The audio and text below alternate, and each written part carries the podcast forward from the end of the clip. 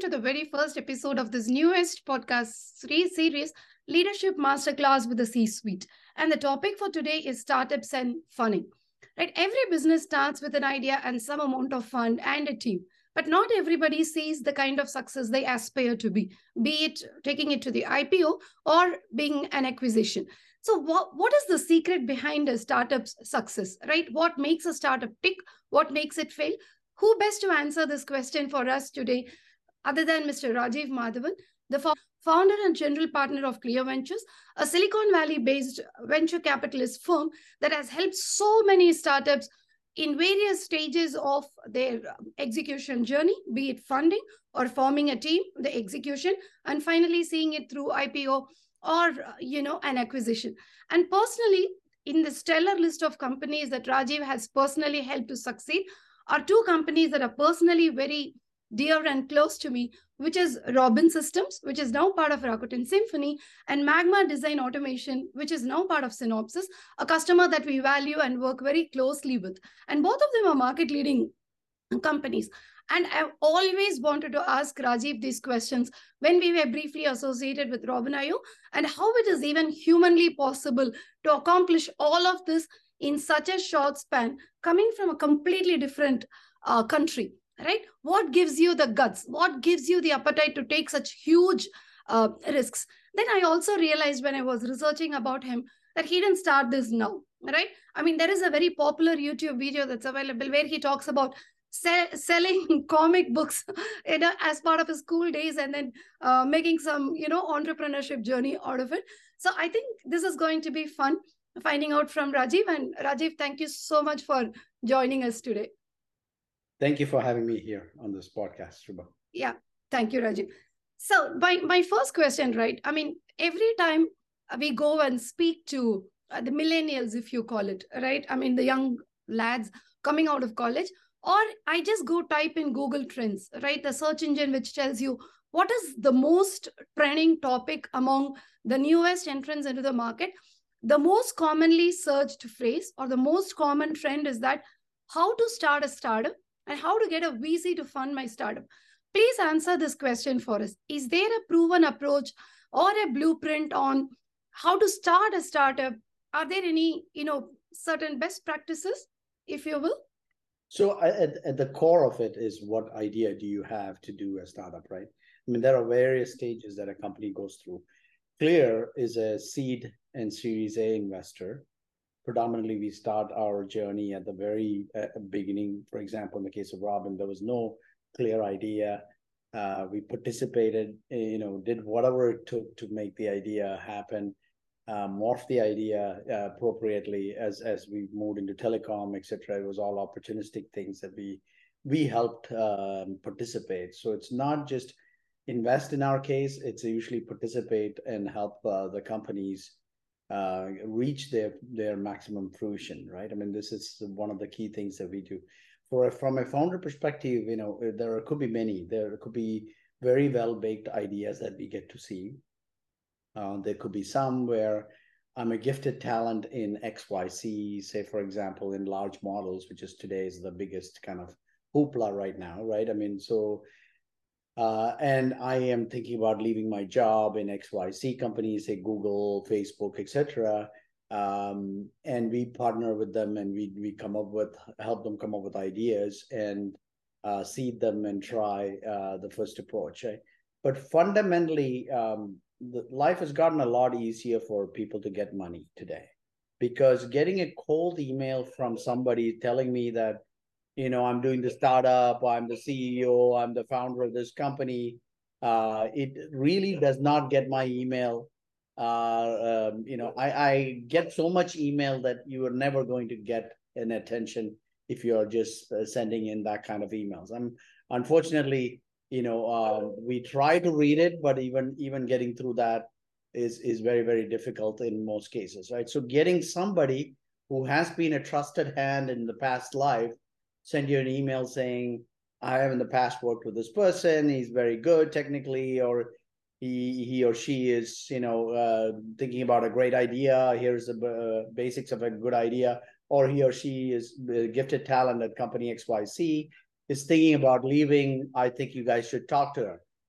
attention is immediately going from zero to 100 right i mean uh, and it's uh, it's it's the best way to get it right now in 91 when i started my first company obviously there were no indian investors uh, i mean there were very few uh, angel investors uh, at that time there were vcs but the vcs had never seen uh, indians in in at the rate at which they are seeing today i mean the Deshi revolution that's happened in the United States is is never uh, in play. So you know it was much more tougher to get money. So we went without money for a long period in my first two startups.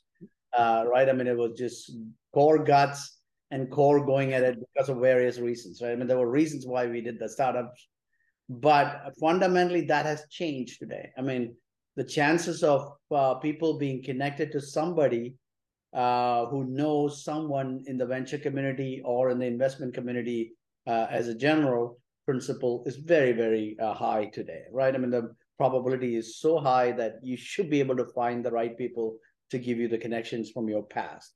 So that's the single most best way to get attention. Um, obviously, then everything is is merited by the actual thought process you have given to doing the business, right? And then and it also this is where doing some homework makes a lot of sense because some venture firms like to see a fully built out company meaning they want to see you know a good idea a good execution uh, team in place and sometimes uh, some validation from customers right uh, we uh, can go in with uh, just the team and a basic remnants of an idea but that's not necessarily the case with all the venture funds right so you basically have to look at what is this VC all about? Is he capable of, of jumping in at that early stage? I mean, everybody will claim I'm a seed investor in Silicon Valley. I mean, but but fundamentally there is seed and then there is uh, seed, right? I mean, it's just yeah. very very different. So you basically have to do that research to understand and talk to past companies. So, for example, the early people at Robin, and early people at uh, all these places. Um, in your case, it's it's it's a unique uh, method to understand whether the, the VC is, is actually a fit for you. Mm-hmm. And once you find that, find the best connection to the VC, have your idea being formulated in such a fashion that you can explain it to the best you can. Um, because you know you're getting your first meeting. Sometimes you may get one or two shots, but not more than that, given the amount of meetings and amount of startup uh, companies that you get to see. Right? I mean, we probably see about five to eight companies a week per partner. Uh, times, you know, you can take 50 weeks and you just basically go and say 400, uh, 400 companies and we do four to six wow. companies, right? So you sort of have to make that first level determination from our side very, very quickly. I mean, it's not, and and we will get it wrong many, many times. There's no doubt. I mean, I have if I start looking at how many I missed, I probably will be sitting in a corner and saying, wow, okay, that's bad. bad. but you can't look at that. You got to look at what is in your hand and what you do do as an investment, and then make sure that that you pursue it uh, to make it successful. Right. Okay. Okay. So, uh, so what makes a startup uh, tick like you know are just talking about your personal experience itself right are there any startup ideas which you rejected but now you wish you had a stake in like you know are there companies like that oh there are many many many like that so I mean, you cannot look at the look at the ones that you did not invest in you got to look at the ones you invested in uh, because it always happens that you miss some investments and you clearly look at it and say, oh boy, I mean, uh, I wish I had done that. Or in some cases, I would have given some small investment into an early stage company and not really active role, but then it goes on to do well again. I mean, it's it's it's not uh, you know the the formula is is is is somewhat uh, simple in a startup, right? Your execution has to be um, above par, above any big company that that's out there. I mean,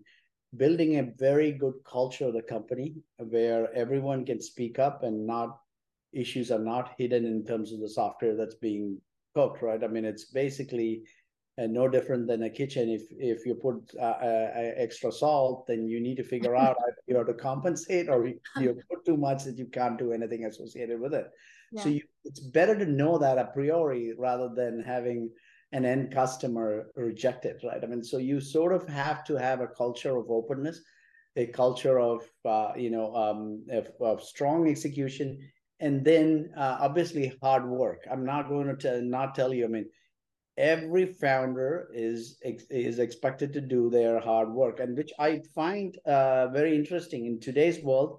Sometimes you find uh, entrepreneurs where they've heard entrepreneurship is cool and they're going into entrepreneurship without not understanding you know, they're not understanding that this entails a big shift in your personal life. Yes. Right? I mean um i mean like i remember my first company my christmas etc was spent at the company i was lying in the couch and sleeping there i mean it wasn't like i mean if my wife wanted to see me come there uh, bring some food and I will do some things because I had a release to hit and I'm going to hit that at all means. So it's it's a different life, right? It, it is something that you're not going to uh, uh, trade off. And if somebody says, okay, there's no hard work, that's a complete you know uh, fantasy because it's never invest and to the right. Uh, you know, it keeps going well. Now it was that way for a while in Silicon Valley because there was so much uh, funds going along, right? I mean, you could get enough money that even if you, your idea sucks, your execution can have a few mistakes. You still are, uh, as long as you're good at uh, raising capital, you could get many shots to goal, right? I mean, that in a downward economy like today is not going to happen, right? You basically have to understand that the one or two clicks that you get, you got to make it count with a with a venture person, right? Yeah. So another question I had, right? Do you always spot a wave coming or you ride the wave once you know that there is a trend? Like what is what is the strategy? Well, so let, let, me take this large model um, aspects of things that that are um, that's now happening, chat GPTs of the world. Yeah. Right?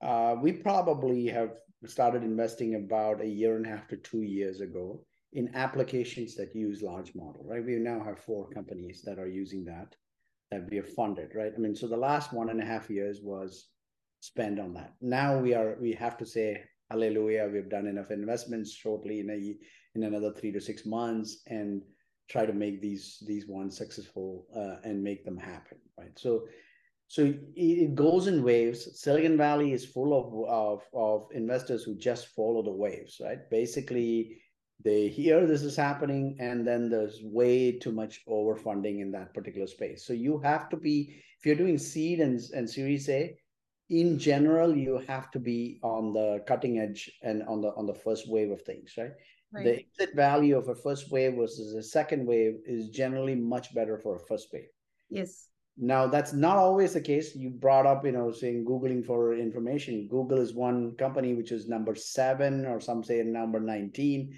in terms of search company, right? But a combination of key technology in conjunction with a great business plan and bad execution by all of the others uh, left uh, this team uh, in, in leadership much quickly, right? So you do need luck on your hand and you do need execution uh, but sometimes the second wave company can shock you. Um, and that's raw technology that makes it happen. And, you know, there's no doubt about that. Raw technology as well as innovative business uh, ideas that came about. For example, the AdSense idea of making the ads work. Uh, they were cleanly the first innovators of that, right? So you kind of have to look at it and say, uh, you know, I mean, be on the first wave for 95% of the founders, for 5%, uh, if they are esteemed talent and, uh, you know, have something very unique, then you may take into a, into a space which is, which is an already defined market, right? Now, having said that, for example, in large models, right, AI has been now around for about 10, 15 years in, in enterprise. But the first wave of AI companies which have done things using AI will all probably, especially in the enterprise side, will all get usurped by large model companies because life is going to get a lot easier in terms of what could be done.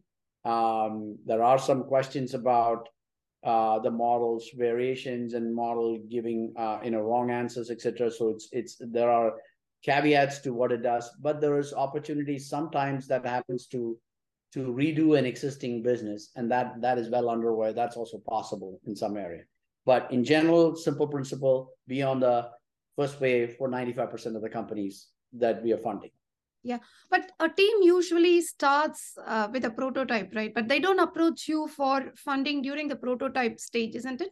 I mean, is it fair to assume that? So, so I think Subha, I think you know uh, we deal with companies where probably about 10% as a prototype, 90% Really? as a, 90% as an idea, and maybe can go to a whiteboard and sit down and, and chat with us. That's the reality of, of the stage we talk. So that's why I said seed. And then there are seed where you have actually done prototype and you have sold the first licenses, and then you call it a seed. To me, that's not a seed, right? I mean, that's like Right. you already showed the proof of concept. But uh, but you know, today in Silicon Valley, everybody wants to say uh, everything is a seed, so they'll redefine a Series A to be seed, etc. But when we talk, probably ninety percent of it, there is not one line of code written. Wow. So That, that's a unique strategy, right? Because what we have heard is you you have you have to have at least a first customer or at least a sign of Yeah. someone. that that that is completely wrong. I mean, it it if you're doing look in Silicon Valley, in fact, uh, you know, I I- don't want. I mean, for me personally, I've done uh four startups of my own, right? I mean that that I have done. Um, knock on wood, it's been these have been a great rides for me. My startups that I execute that I ran as a company. Um, those ones, uh, the fun portion were the early stages of creating the technology. I mean, then you have to go and execute, right? So I love that early stage of prototype. Absolutely, no doubt. That's the stage where I think I can contribute the most for these companies, and uh, and I would like to spend more time on on those companies rather than the later stage companies. Right? It's all about.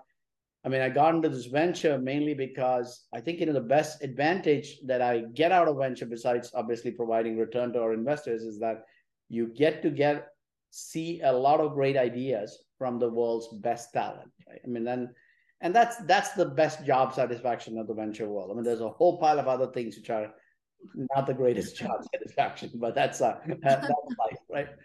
Yeah. Yeah.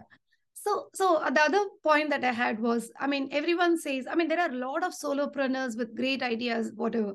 But what we have heard is that to get a VC to fund, you need to take a team with you, right? The solopreneurs doesn't work. You at least need a couple of people and represent a leadership. Is that true?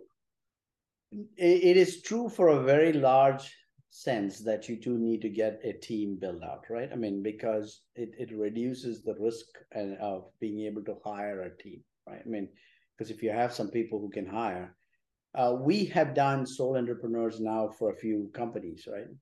And one of the problems of sole entrepreneurs, there's two issues there, right? If the sole entrepreneur is coming in and saying, I want to hire the team, I'm hence, uh, and the team, the early people are going to be co-owners of the company as I am, right? And they need that culture. If they're not that and they think they can keep, you know, 80% of the uh, options or 90% of the options, and you would work for me, it's what I call the India Bunia culture of well, startups, right? I mean, that does not fly. And so we try to make them allocate early stage. And if they're not allocating a big enough pool, some of them will give you lip service saying, "Oh, I know the value of hiring people, etc. I'm going to hire," but they are very stingy when it comes to giving uh, some shares up. And I always remind them 100% of zeros, is, uh, uh, uh, zero, 100% of you know, zero percent of hundred is also you know the same. So inversely, you essentially need to make sure that your company is worth something to have some value. So getting a good team, hiring a good team, and if you're a sole person, you should say, I've identified these three, four people for various reasons they can't join now. I will find them or or these people, but they are going to get the co-ownership almost as much as me. Uh, help me structure a deal to make that happen, right? I mean, uh, if it is not that, if I'm coming in and saying I'm the only guy and I'm, uh, uh, uh, you know, I'm going to be the main team, that is probably not going to get funded. Um, uh, and, and we we have right now a term sheet that we are writing where we are putting in a very large pool. We are, I mean, it's it's a single founder company, and for the remaining founders, we are putting together about twenty to thirty percent in the pool. Uh, you know, and probably ten to fifteen for the other employees. So you just make sure you want to make sure that people have that allocation in their in in their in their pocket and they are i mean this is one of the diligence things that i think we could have done better uh, at uh, at clear. I mean i wish at, at Robin i had to get involved to, to beat them up uh, early founders to to give some shares to some good people right? And to hire the right talent. And it, it took you know a lot of uh, pushing and shoving to make that happen um for i mean and you know thankfully we landed uh, early on partha and that changed the game right? I mean but uh, that's a good example right? And being able to get that kind of talent giving them the ownership to to make that count was very very important. Great. So my next um, uh, question for you is that i mean so we explored two important tenets right? One you spoke in detail about the idea and the second one is about the team. Now let's talk about the third metric which is the financials right what is the aspect for you in the overall financials presented by the founders that gets to build that trust? Do you look at financials at all given that you're even open to hiring solopreneurs helping them with the team? Pro, no prototype is also fine. So given all that you have told us how much is the financials that they share important for you? What do you look for? So it's important that the founder can actually articulate to us that this can be done with X number of people, and we actually drill down and we can agree to the fact that that the headcount plan you have is correct. You can build a, not only the prototype, the first few customers with the first round, right? If uh, so, what's the amount of money required to get the first few customers, and what's the amount of money required to deliver that product before you get to that customer engagements, and a few people to help communicate and work with the customers at the early stage, right? I mean, these three things, what does it cost in terms of the people? Where are you going to put the people? What's the cost plan? That is an exercise we go through. Right? Okay. And so if there's no point in giving a founder a couple of million dollars and he runs short without having achieved a prototype and the first few customers, right? if you go to the next round, you need to be past these two stages. Otherwise, there is no point in in doing that, right? Uh, I want to say like we have hundred percent of our companies which has taken seed from us that the prototype has gone to go on and get their next round. I mean, this is a hundred percent matriculation that we have, but because we spend the time in uh, in making that happen. The, but the point is is very simple, right? If you're not thinking through that, well, we probably won't fund you because fundamentally we need you to know and and we we spend the time to understand the technology enough to say if you say it takes me half an engineer and we think that's an impossibility we're not and sometimes we have expertise that come and help us as well we're not going to fund that right? I mean it's basically okay what does a program like this to execute this cost? And can you get to a first customer a good prototype and a good go-to-market motion? And, and and the first few people who have communicated can now articulate that very well then you can go and, and get your next round of funding. Prior to that, it's it's impossible to get the next round of funding. Okay, so the closest access to a to a VC presentation that we've all seen in real life is the Shark Tank series. You know, I yeah. mean that is that is our access, and so there we have seen that the participants are asking for you know whatever the money they want and the sharks are saying i will give you this i will have you that is that how a negotiation happens? Is that how people uh, come and present to you saying i mean let's say you're you saying, know, I, I don't want to say that there is no negotiation at the end okay? Every deal has some negotiations at the end and then you get big law firms involved in closing this paperwork. It does take time right? If an entrepreneur has unrealistic view that i can just be done if it's a true seed if it's a note then you may be able to get uh, up and running a lot quicker but having said that there's always negotiation that happens and has to happen right? I mean it's it's a market and uh, the market is certainly going to have that right? I mean so um, but it's not like the shark tank where you know it's it's mostly consumer apps in terms of yeah. what it is um, and and you can kind of and the numbers they are actually investing is very small. Oh, yeah. I, I mean and and so when i do my personal investments that may be very much like a Shark Tank investment.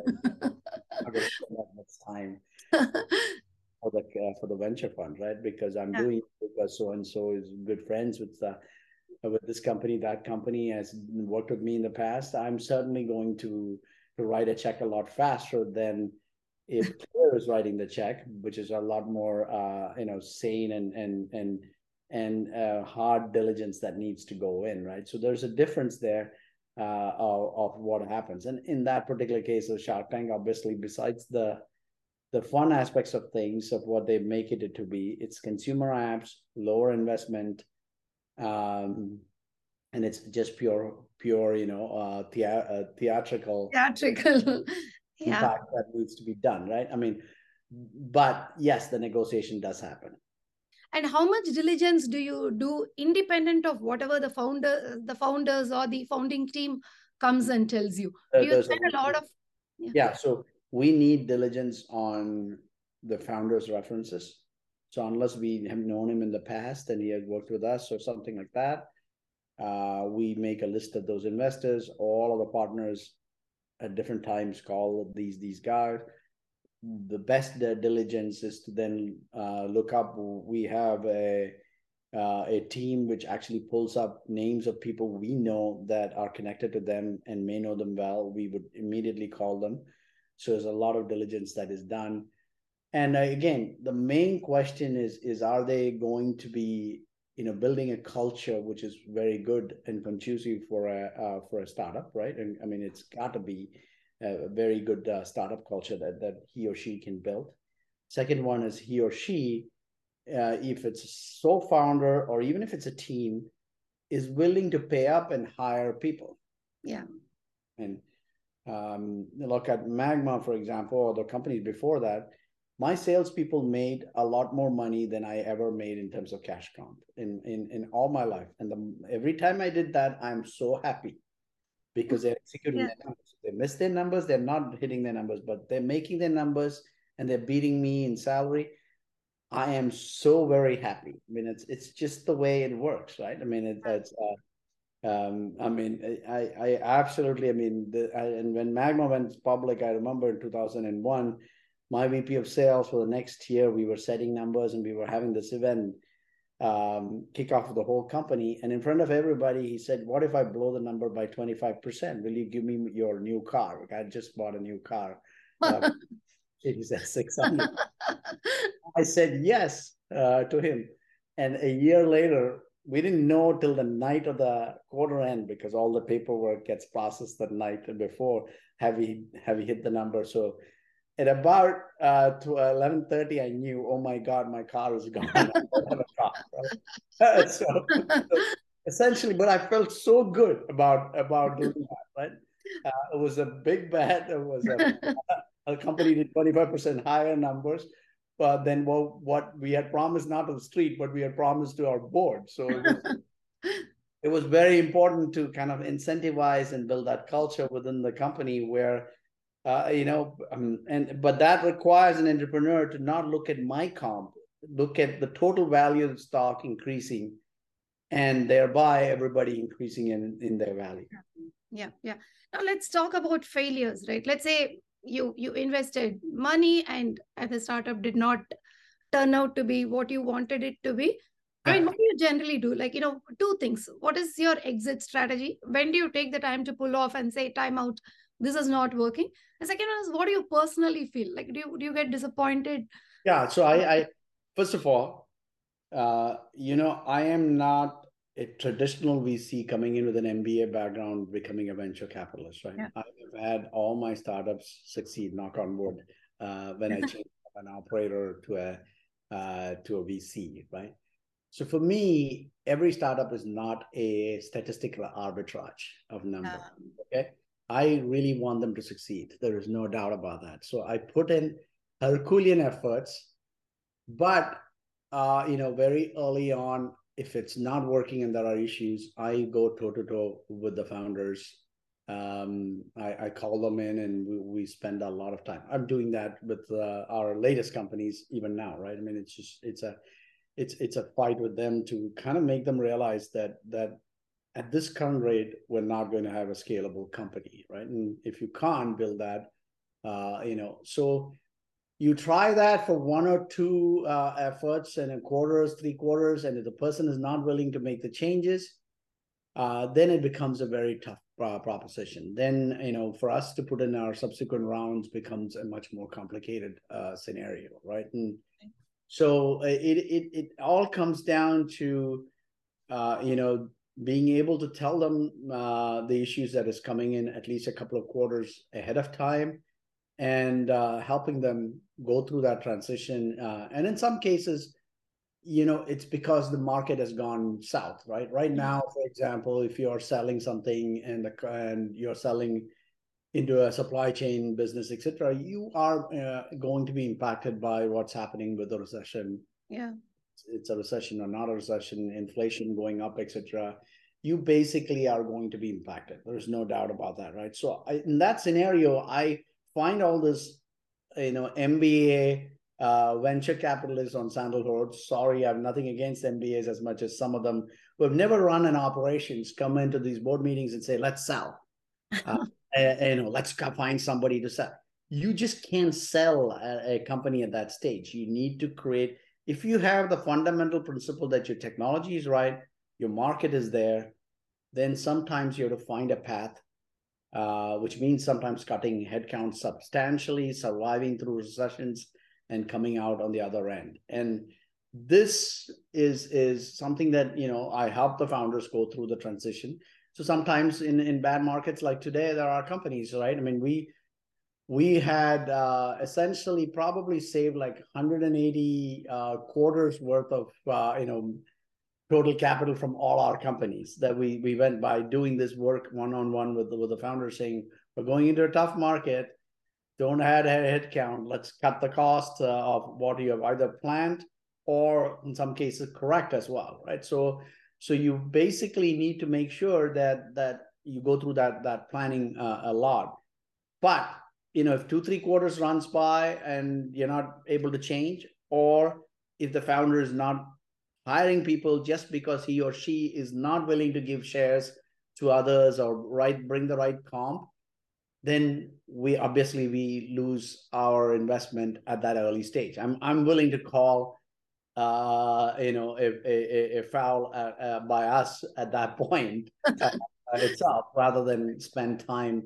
Because when you're spending this kind of time, you can't make a decision so uh, late because you would have spent more good time, uh, you know, good um, amount of energy behind bad uh, you know decisions yeah. that that you made. So it's it's important to call the bad decision, but we work with the founders, make them understand. And in some cases, by the way, if you have, you two, three founders, two founders, they fight. Yeah. Uh, and uh, you have to get in and try to resolve. Sometimes you can't resolve. Sometimes you see one of the founders going, and and these are all things that you experience when you go through this, right? So. Yeah even all of that, we are happy to sit through as long as people are executing, hiring the right talent, and going through the right processes. Yeah. So, uh, so it's generally, right, whenever we go and talk about investment, so you've spoken about idea, funding, and the team, right? Yeah. But yeah. the moment there is there is this grapevine or whatever we hear that the moment you go to a VC and you secure their fund, it becomes their it is a lot of control is passed to the the VC firm that is actually funding you. They have the power to even let go of founders and bring in a completely new team if they are not convinced with your is that true?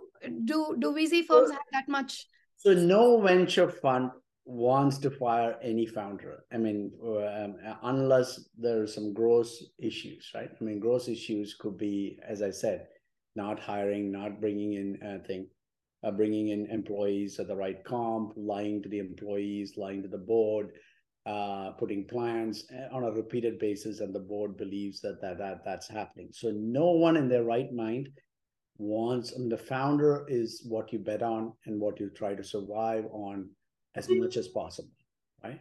Right. Sometimes the founder needs to realize that it's not about the title CEO. It's about bringing in the right uh, team, and uh, that may mean somebody else as CEO. Again, Google is a good example the two founders were fighting all the time, from what I understand, and they had to build, uh, bring in adult supervision in the form of Eric Schmidt, right? I mean, but they had the common sense to do that. I'm sure the venture firms pushed heavily to make that happen.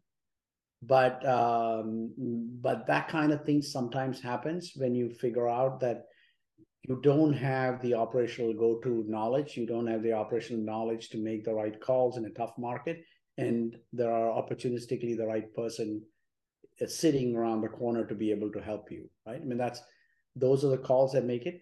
And obviously you know i mean if the person is is arrogant and is creating lots of issues with respect to employees uh, and you know um, i mean we've we've had one or two scenarios where we had to take action on the founder because there were complaints from the remainder of the employees right? I mean uh, or you remainder of the employees talking to others and then it coming to you you know that you're asking for trouble right? I mean so those things are the only way a founder can can have an impact. Otherwise this is the person who conceived the idea this is the person or executed on the idea and uh, who was very very key in executing and delivering on, on the plan right? But but as with any plan it's not the idea that matters. It's finally the product that counts. So if between if you if you cannot do it and if you're not bringing the right people then uh, you know you, then the board has as a collective organization has to make the right decisions. Yeah yeah. So th- my final question on this right? Taking a startup to a lo- to a successful end right? There are two things ipo or acquisition right? What is your favorite way of um, ending uh, a startup firm? Like what do you what is what do you prefer? And how do you do both? So i do not look at the exit as a uh, you know kind of the plan that it's going to be an acquisition or it's going to be an ipo it's just you hit the numbers and you keep executing. Good things will happen to you okay a company does not get sold. A company gets bought okay? Uh, meaning somebody's coming in and saying i need this. I absolutely need to buy it right? You don't go and sell. There's no sell sign that that works well. So it's got to be that that that incoming offer is happening. So if you're executing well and not focused on these things the right deals will come to you at the right time right? I mean uh, so for example there are some times where the founder has decided i want to sell the company and. I may think it is not the wisest decision uh, you know, I had that at Robin, for example. Yeah. I was not for selling. I would try to convince Partha that I think we should stay another one year to two, yeah. two years, right? I mean, uh, it's it's it's a, not a secret. I'm I mean, I do believe that that we were beginning to take that that that uh, uh, uptick, but obviously he could have been right given that the recession uh, hit that. So maybe his call was was right. But irrespective, you you kind of have to look at it and have that debate and discussions. And I don't have these discussions at the board level. I mm. have these discussions one on one with the founders that mm, just make sure I understand where they're coming from. And they may have their own parameters because of various reasons they want an exit. And that happens, it happens, right? I mean, so you kind of have to have to not build a company for an exit. For an exit. You build it to create value. Once you build build value, good things will happen. What that is, I mean, there are bankers and others circling around the market. Good things will always happen. Right. That's a great uh, advice, right? I mean, a lot of people start with, you know, I have to exit in three years. I have, you know, these number of years. I want to take you to IPO. But rather, it's better to focus on building a solid company and delivering value and, and you know, like yeah. the best. Outcome. Yeah, I mean, Sometimes I know that some companies have built for exit. Uh, they see an opportunity where somebody would buy it. Um, I think if you build that way, uh, I mean, unless you have four or five of those buyers, uh, the control is within the hands of the buyer anyway. So yeah. what's the point of building this kind of a company, right? I mean, these these idea I'm a tuck-in for so and so is something that I, I I just do not believe in building a company for. You got you build for the customer value. Yeah and they are paying customers and they're doing well, you, you're all well set. Don't don't focus on uh, on these other things. Do you have the cash to survive and operate and create value? Then then you're done. What the exit is, it comes naturally. Okay, thank you. On that note, I have end the serious conversation. We yeah. just want to poke a little bit about the personal side of Rajiv and ask you some some funny questions. Is that okay? Okay, sure. Okay, let's shoot. All right. So you're off to the moon and you're likely never coming back. What is that one thing that you will definitely take with you?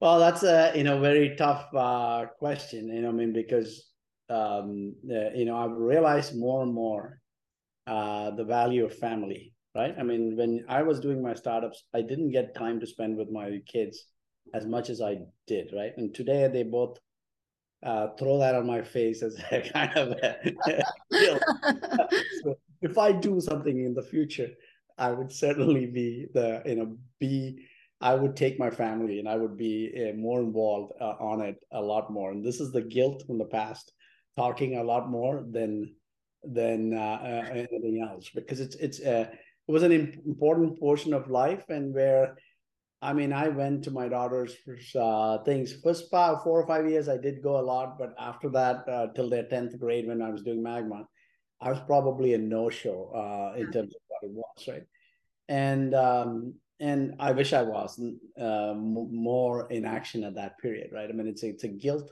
that drives me that if you tell me what to take, I'll take my family along with me. nice. Okay. So, a book or a favorite movie that you keep visiting again and again?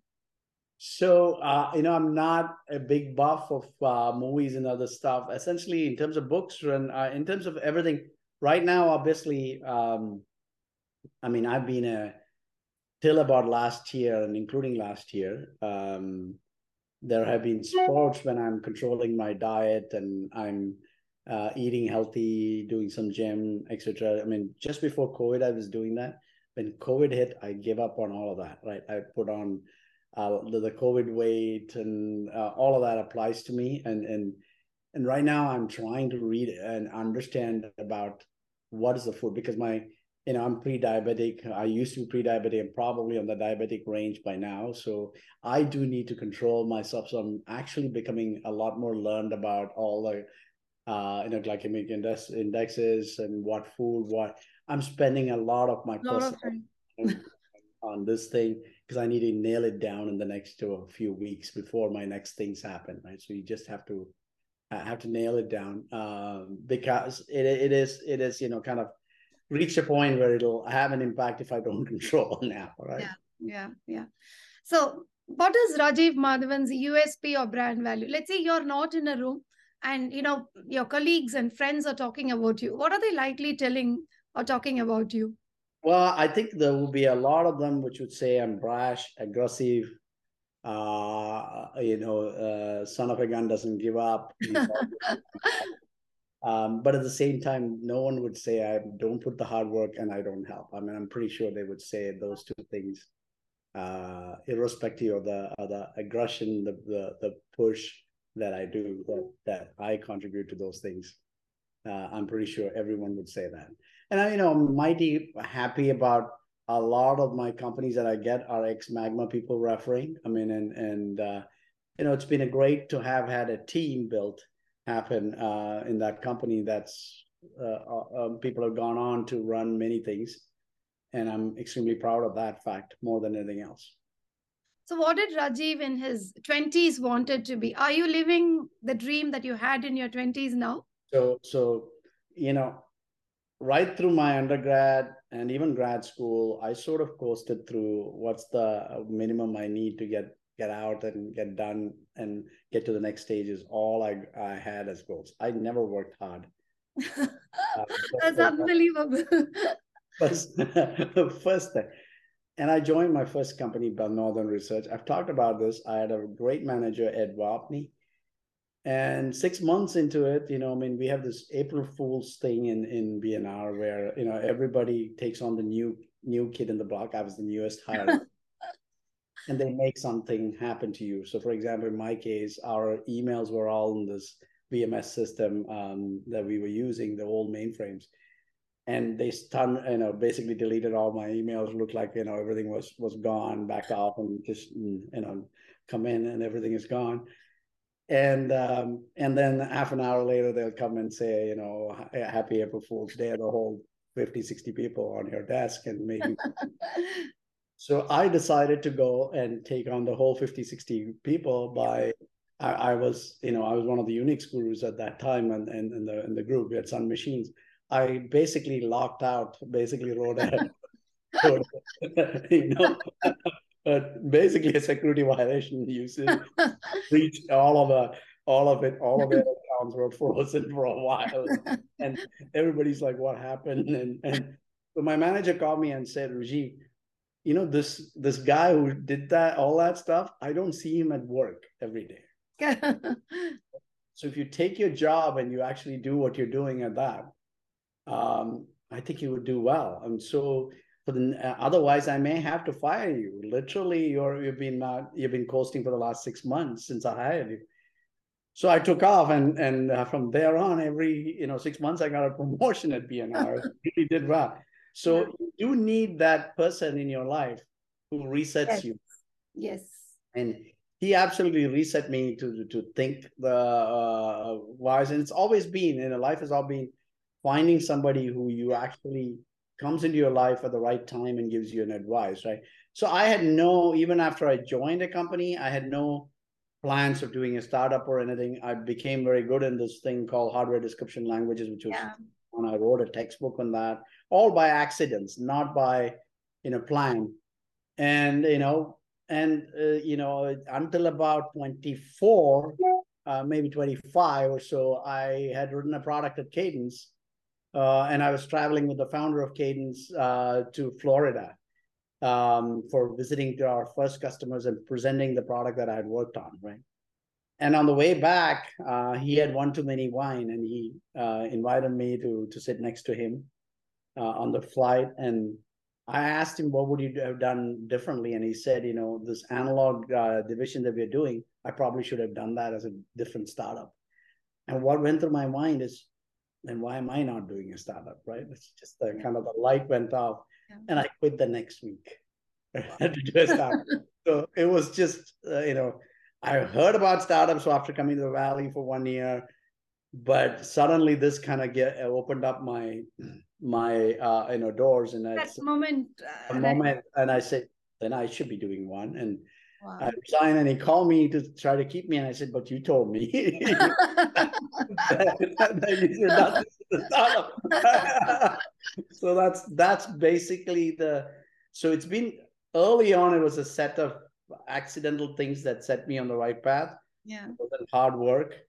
Uh, it wasn't particularly, I mean, uh, that that I put in a lot of uh, effort trying to understand what I was learning. It, it was just, you know, what's the minimum required to get to the next stage and uh, and then and then life uh, throws a right curveball and you you start working hard right? That's yeah the- yeah yeah. So a bunch of college grads ex- all of them from the same college same degree same same everything right are coming to you and seeking for a position in clear yeah. right? On a soft skill basis what would you look for? Which one gets to be in your team so I, I think the desire to to actually do something new yeah. uh, and more importantly someone who, in, who goes through an interview with me and asks me a lot of questions questions right? I mean and it's not a prepared questions right? Being able yeah. to act and being able to talk. And uh, and and being able to take some of the problems that's given during that interview to solve uh, and to kind of answer it very very important right and lastly it's it's about we may have an action item at the end, end of the meeting and say, why don't you answer that? Yeah. That person then takes a week to answer and studies and sends me an answer. That just means he, he or she has gone and talked to 20 people, collected the answers, and put it together. Yeah. You want the person to respond quickly. You want the person to be very interactive and has to have, I mean, domain knowledge is a given, right? I mean, right. that uh, especially at the stage I am, somebody would have interviewed the person to say this person has that domain knowledge.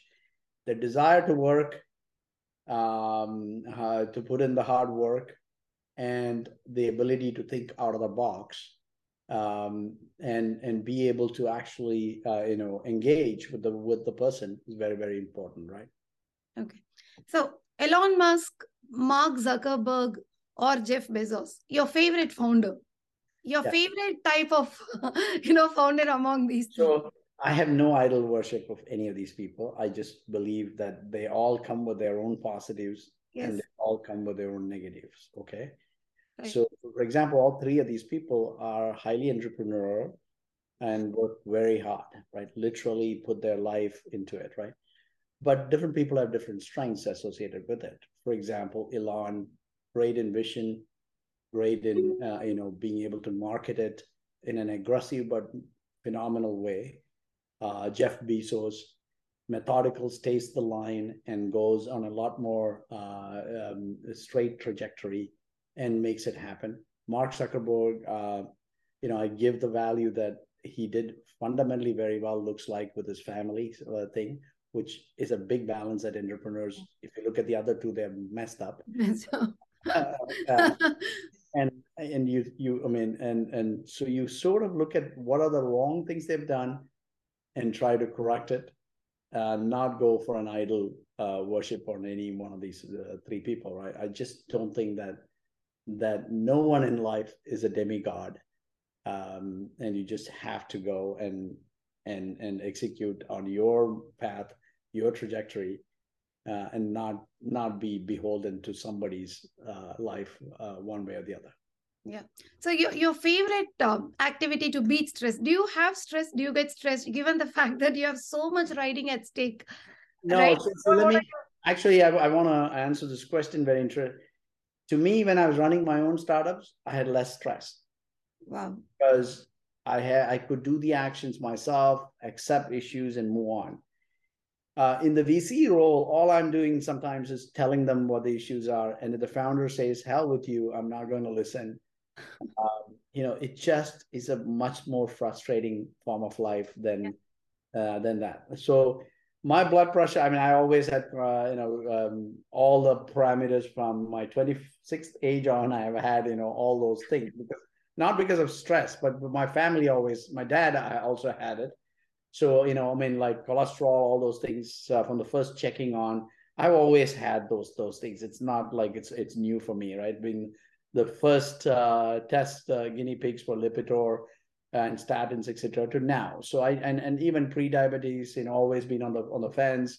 I don't care too much. I have to control it, and within a tight band, I, I do that.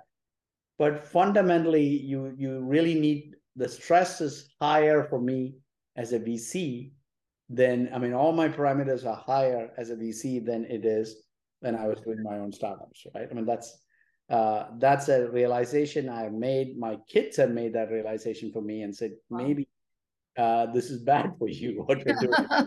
I haven't thought about it that way, but it is fundamentally from a numbers perspective that that is indeed the case.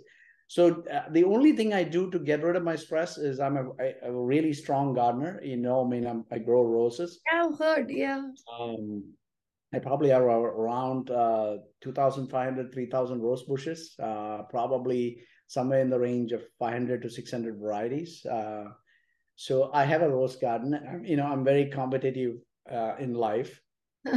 Even in rose garden, I remember, you know, my daughter's 12th grade when they were taking pictures at one of I, I don't know it was Filoli Garden or San Jose Municipal Gardens, they came to me and said, "Dad, your rose garden is is is not compared to that those." I went there, I saw it, and now uh, you know I've beaten them. Is my prediction. I, I, am that person uh, who typically does that. So it's it's it's it's something that I spend all my, my Saturday mornings on, and uh, I truly enjoy doing that. No doubt about that. It's a it's a very cathartic uh, three four hours. You know, um, I go off and I do that every every week wow. basically. That's good. So my last question for today, like what is your prediction for the startup ecosystem in general? I know it's a downturn now. Not everyone is getting the funding, etc. But do you see that the market will revive, the startup system will thrive?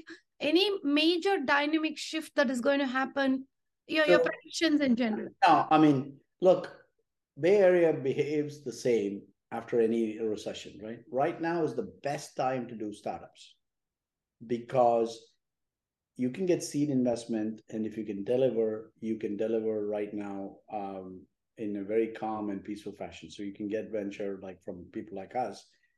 We have actually done more deals during the recession and startup than before. Right? I mean, and the reason is it's an opportunity. It's an opportunity also for the founder to hire new talent because before that they would go to an ex Google employee, try to hire him, and he or she is sitting on a pile of stock uh, at a high arbitrary value, which has suddenly come down. Yeah. Right. So the the market has come down to earth that they look at it and say, maybe I should do a startup now. The delta of cash comp and stock, etc., doesn't um, stop them from leaving and doing a startup in a bad economy. So you get better talent, you get good money, and you also don't have the clutter of people making uh, a paraphernalia of one or two things that's getting all kinds of funding associated with it, right? Mm-hmm. So the best time that if you look at any company that has been successful, it has either been like there's a whole pile of companies which are formed in 2000 and uh, 2000 2001 during 9-11 98 when the internet uh, um, in a bubble burst 2008 uh, those have been like Google, for example, was founded during the internet bust uh, regime, right? So you basically have uh, good companies that get formed now. Um, the challenge is to raise enough money to be able to go for a year or a year and a half before which the, the market will come back. I mean, every market comes back. There's no end of the world here. And when market comes back, people have very short-term memories they'll go back to investing uh, again into the in a in a sheep or a herd mentality, right? And right. new uh, new new kids who have never seen that will join the venture force and will put more money, uh, uh, you know, into the space, which is which is all life, right? So there will be a a, a good times in a, in a couple of years. You just have to go through it right now for sure. And so this is the best time to do a startup. Right. Right. Sitting on a big company, you can you have better time to leave um, because your stock price is also going to go down. Whatever company it is, right? It's nothing to do with uh, your performance alone. It's the market that's going to drag you down, and then one or two misexecutions from the company will will drag it much further down. That if you ever wanted to do a startup or are thinking of being an entrepreneur, this is the best time to be an entrepreneur. Wow, that's a completely new perspective. Thank you for that. And and rajiv i mean i think we are at the top of the hour and thank you for spending a good one hour with us. We learned so much from you. Thanks for your time. Thank you for having me on the uh, on the podcast. And that's a wrap. I hope you all found this episode with rajiv useful. I will see you again in my next episode with yet another c-suite leader covering much more useful insights and learnings. Until then, stay safe and take care.